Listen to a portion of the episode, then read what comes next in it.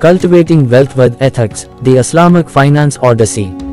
Hello, Assalamu alaikum. Welcome, dear listeners, to the Islamic Finance Research Podcast, where we delve into halal investment research, providing valuable insights through publications, books, infographics, and engaging podcast discussions.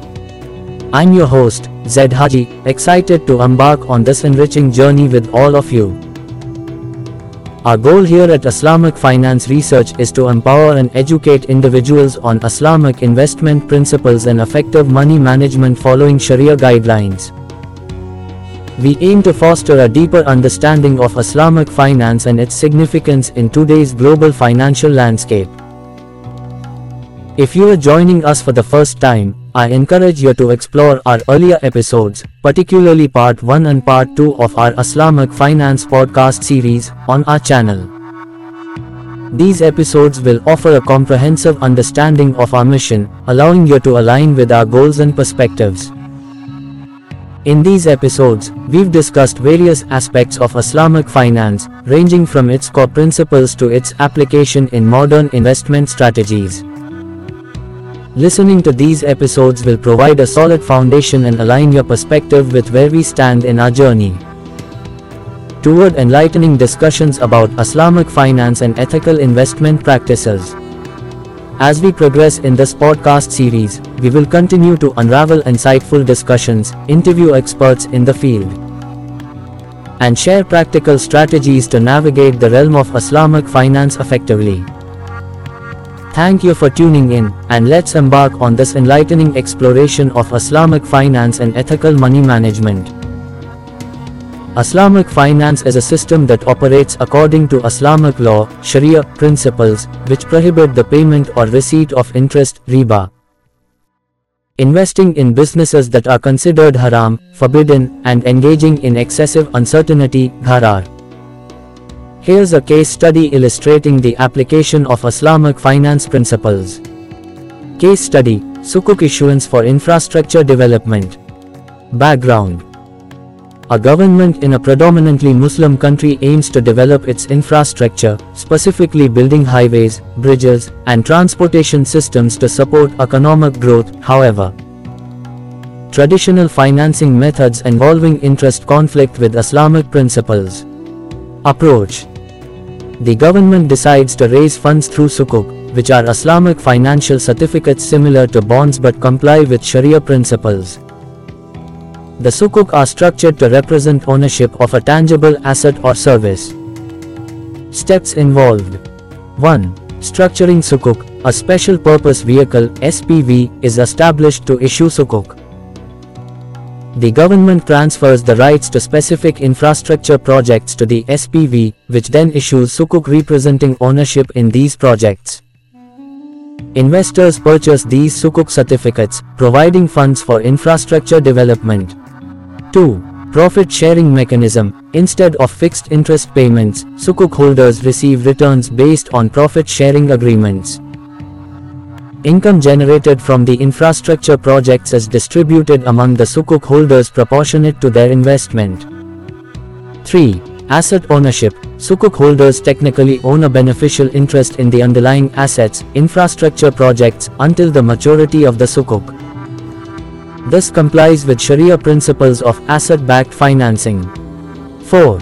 Sharia compliance. Throughout the process, a Sharia advisory board ensures compliance with Islamic principles, reviewing the sukuk structure and ensuring it adheres to Sharia guidelines. Outcome The government successfully raises funds for infrastructure development while adhering to Islamic finance principles. Investors receive returns based on the performance of the projects, creating a link between investment and actual economic activities. This case study demonstrates how Islamic finance principles, such as avoiding interest and promoting asset-backed financing, can be applied creatively to raise funds for large-scale infrastructure projects in line with Sharia guidelines. Sukuk issuance provides an alternative financing avenue that aligns with Islamic principles while supporting economic development. Islamic finance can benefit India, a diverse country with a sizable Muslim population and a growing economy. Here's how Islamic finance can be helpful in India. 1. Financial inclusion. Islamic finance provides an alternative financial system accommodating people who prefer Sharia compliant banking and investment products.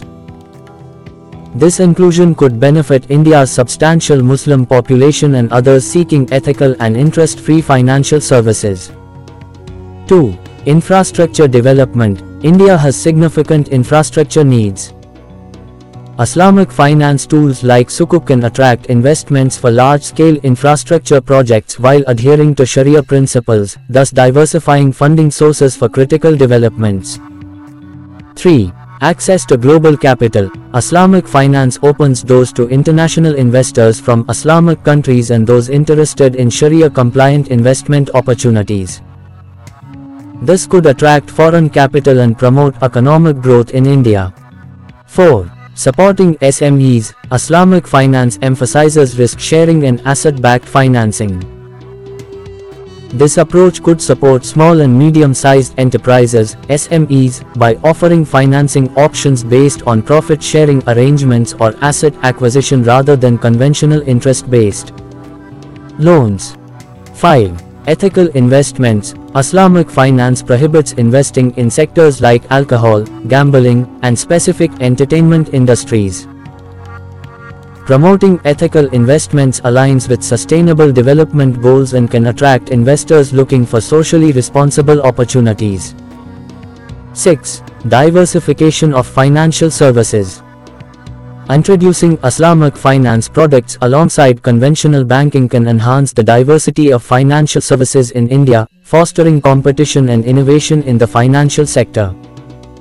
7. Risk management. Islamic finance promotes risk-sharing mechanisms, such as mudaraba, profit sharing, and musharaka, partnership. These models can encourage more prudent risk management practices than conventional interest-based financing. However, for Islamic finance to flourish in India, several challenges need addressing. These include regulatory frameworks, legal issues, standardization of Sharia compliance, and educating consumers and financial institutions about Islamic finance principles and products. Despite these challenges, leveraging the principles of Islamic finance could potentially broaden the financial landscape in India, cater to diverse investor preferences, and contribute to the country's economic growth and financial stability. Harmonizing diversity, India's path to inclusive finance through Islamic principles. In transitioning from an interest-based economy to incorporating Islamic finance principles, India can take incremental steps to introduce and integrate Sharia-compliant financial services gradually. Here's a phased approach. 1. Awareness and Education, Phase 1. Conduct public awareness campaigns and educational programs to familiarize people with the concepts and benefits of Islamic finance. Offer seminars, workshops, and training sessions for bankers, regulators, and the general public to understand Sharia compliant financial mechanisms. 2. Regulatory Framework Phase 2 establish a dedicated regulatory body or committee to oversee Islamic finance operations, ensuring compliance with Sharia principles.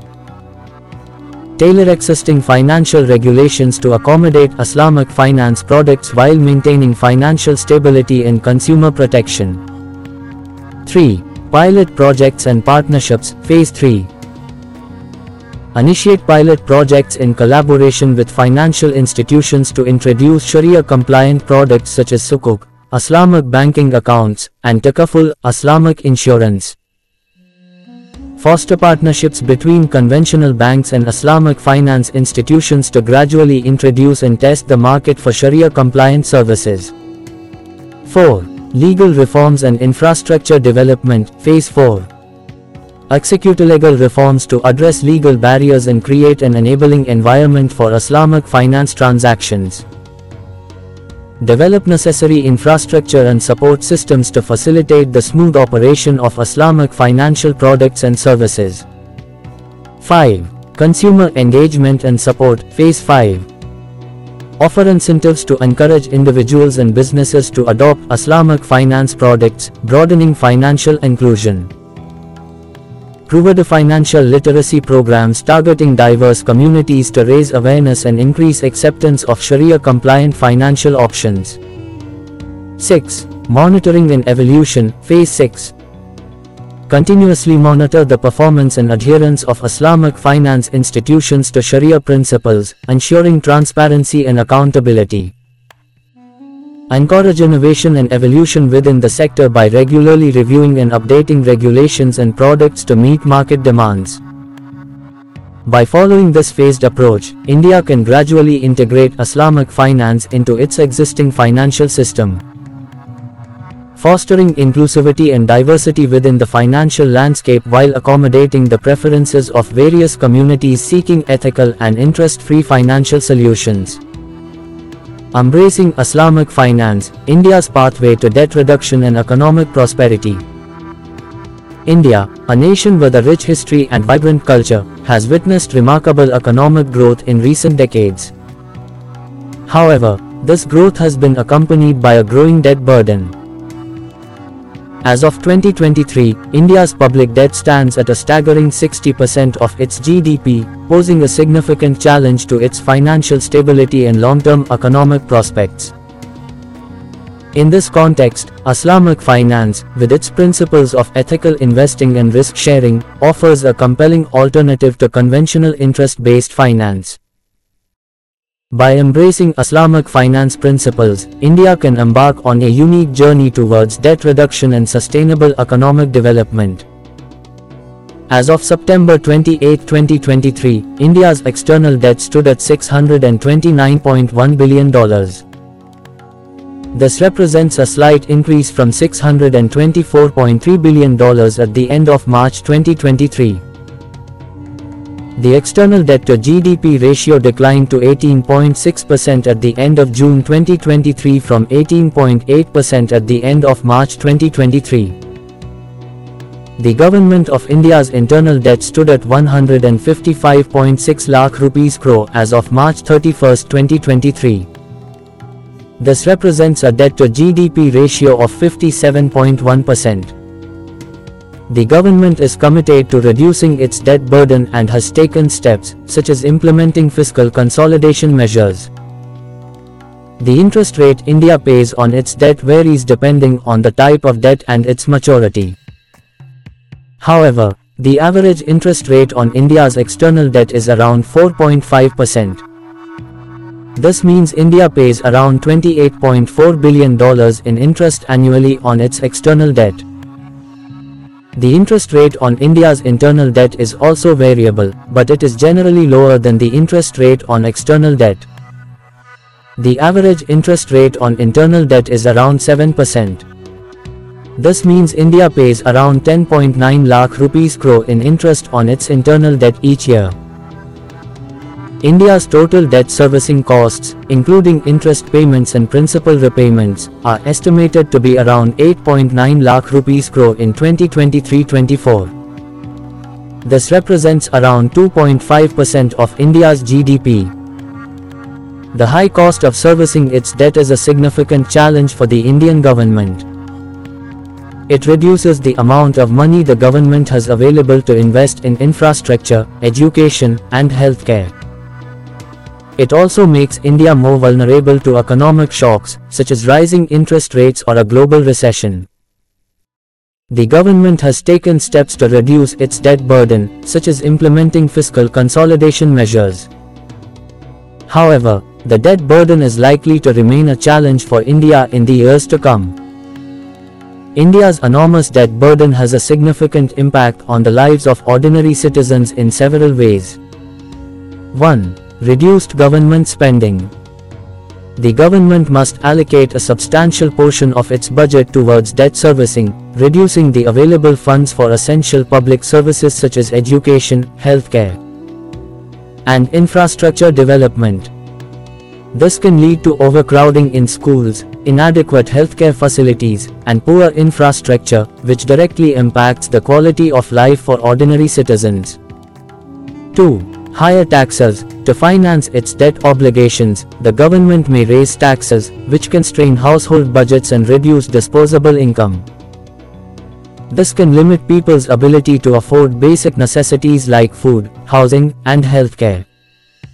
3. Crowding out private investment, government borrowing competes with private investment for funds in the market. When the government borrows heavily, it can drive up interest rates, making it more expensive for private companies to obtain financing for their projects.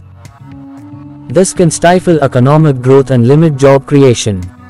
4. Vulnerability to economic shocks. A high debt burden makes the economy more vulnerable to external shocks, such as global economic downturns or rising interest rates.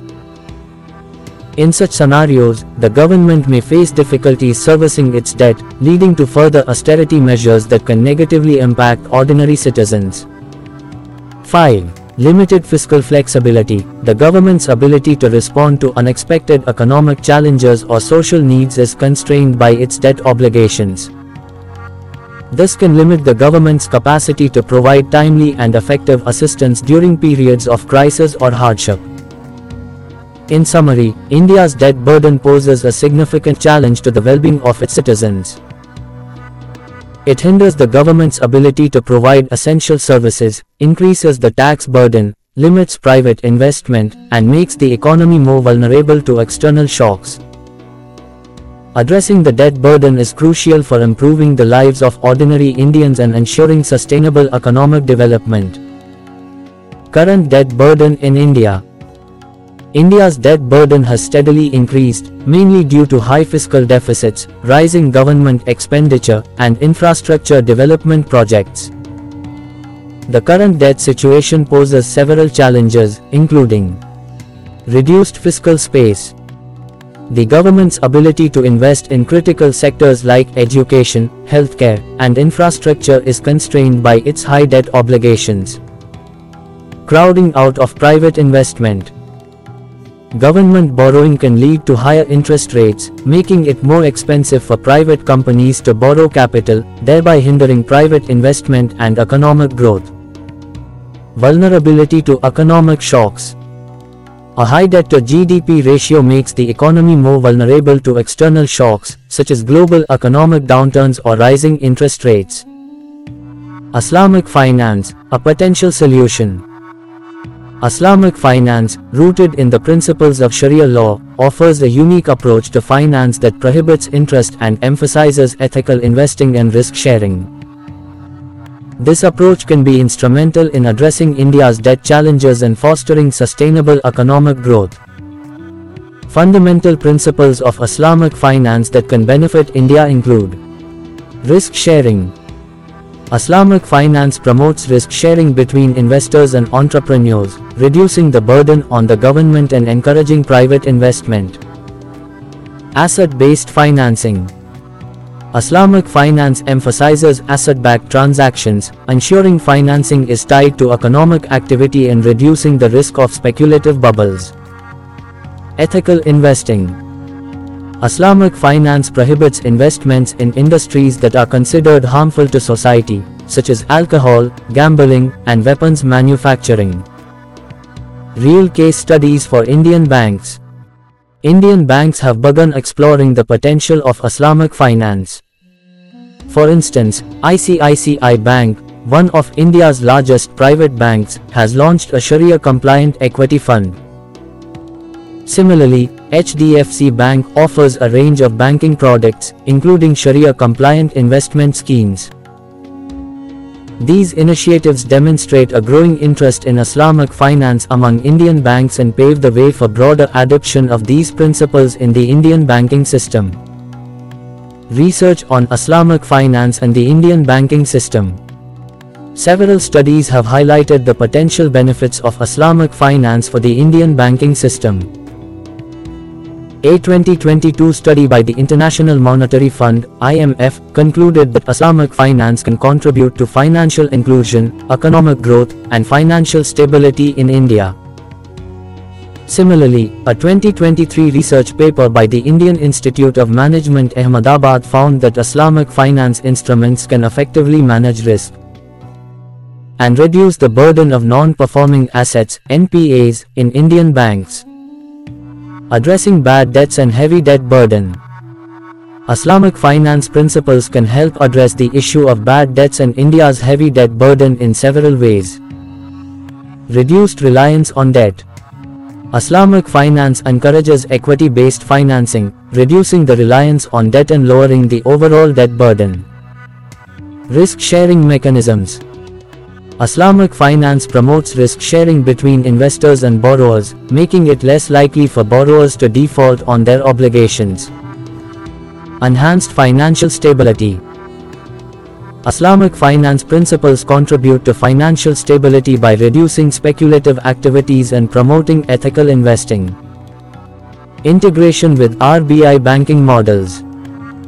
The integration of Islamic finance principles into the Reserve Bank of India's RBI banking models can be achieved through a phased approach. Regulatory framework Develop a comprehensive regulatory framework that aligns with Islamic finance principles, ensuring compliance and investor confidence. Capacity building. Provide training and education programs to bank staff and relevant stakeholders to enhance their understanding of Islamic finance principles and practices. Product development. Encourage the development of innovative Islamic finance products that cater to the needs of Indian businesses and individuals.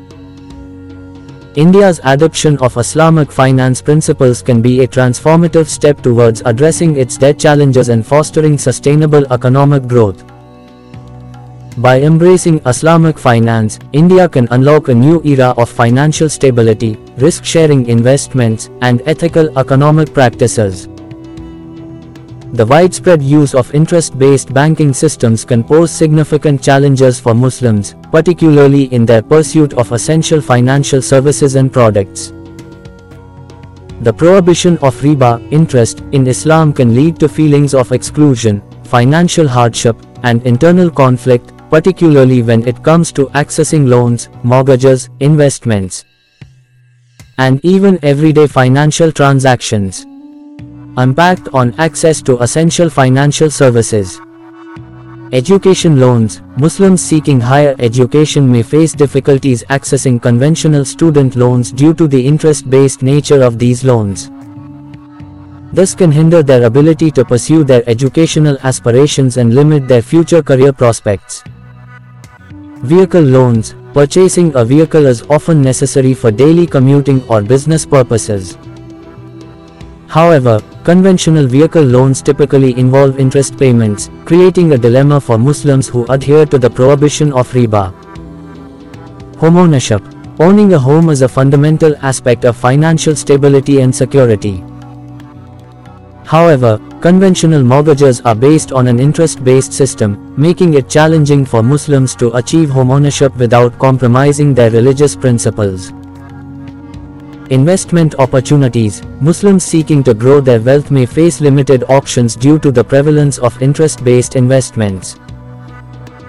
Conventional stocks, bonds, and other financial instruments often involve interest-based returns, restricting the investment options available to Muslims.